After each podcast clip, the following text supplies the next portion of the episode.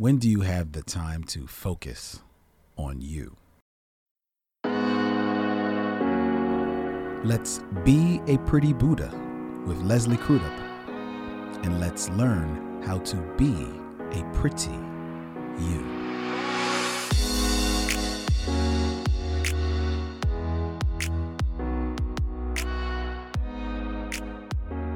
Toxic positivity. Saw that in an article as I was scrolling on my phone the other day, and I thought that was very interesting. Toxic positivity. I had to look it up because while I was reading about it, I needed to know the formal definition. When does something positive become toxic? And I read that it says toxic positivity involves dismissing negative emotions and responding to distress with false reassurances rather than empathy. Okay, I get it. Therefore, sometimes you know how people say, oh, it could be worse. Oh, you'll be all right. Better, worse things could have happened. Those type of sayings, such as, it's bad, but it's not that bad. So I had to ask myself, well, is that oh, is that is that toxic? And it, well, you know, does it get to a point where you know um, it's not necessarily a bad thing?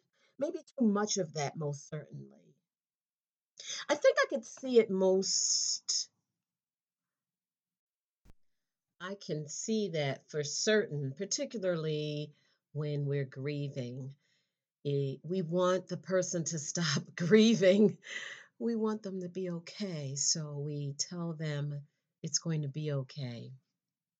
Or when someone is suffering a loss or someone is going through a traumatic experience, we want them to just get past it.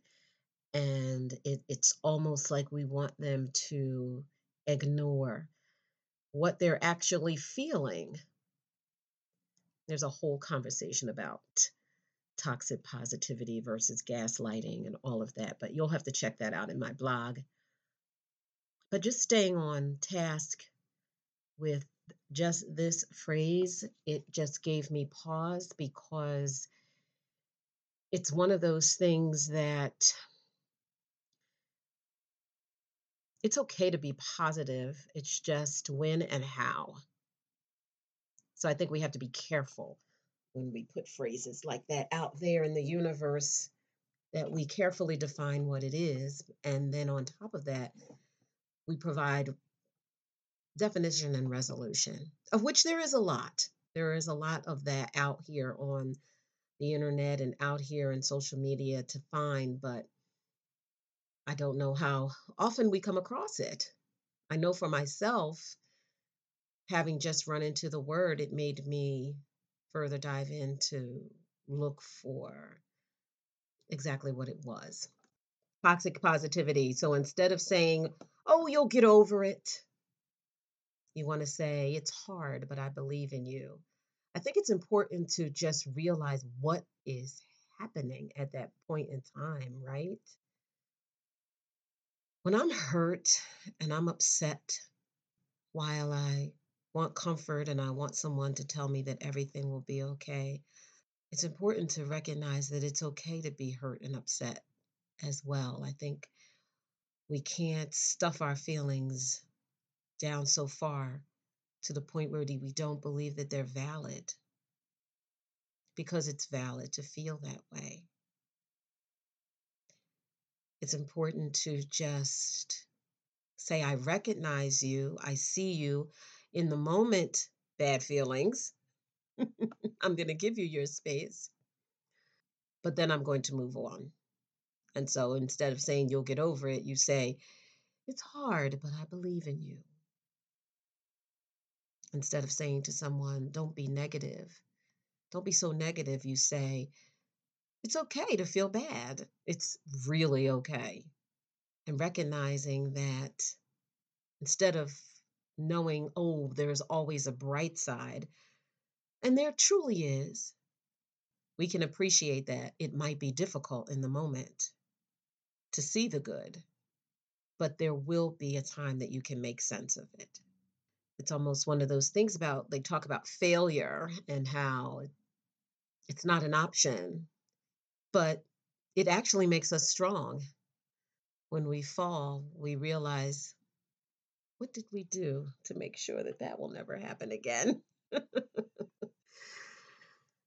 I am learning a lot about being positive and being in the moment and being here and now and recognizing that my experiences of suffering and my traumatic experiences that I'm going through are okay. There is a way to make sense of it all, but I recognize it in the moment. In Buddhism, there is no denial of suffering. It's recognizing that suffering is real. Suffering is why we are here. But we recognize it, we accept it, and we embrace it. And then we say, we're going to move on and we're going to live a happy life and we're going to see. And now that I understand what you are and what your space is suffering, I'm going to do whatever it is to do to make myself happy, happier. It's not always easy. It's about pushing negativity. Buddha says that, and I'm quoting, may all circumstances serve to awaken heart and mind, especially those circumstances I deem to be challenging, and may my life be of benefit to all beings. Buddhists and Buddhism has a very low tolerance for negativity. And I appreciate that. I think that's why I gravitate towards it. I think that's why I study and read about the Four Noble Truths and the Eight Noble Truths and the five remembrances of those things that we know are certain.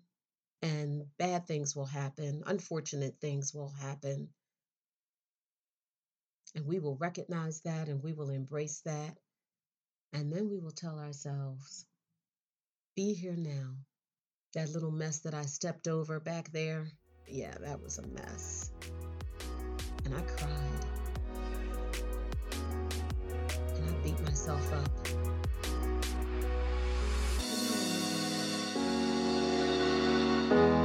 To learn more about Leslie and support this podcast, in particular the artists that provide our music, please visit us at beaprettybuddha.com.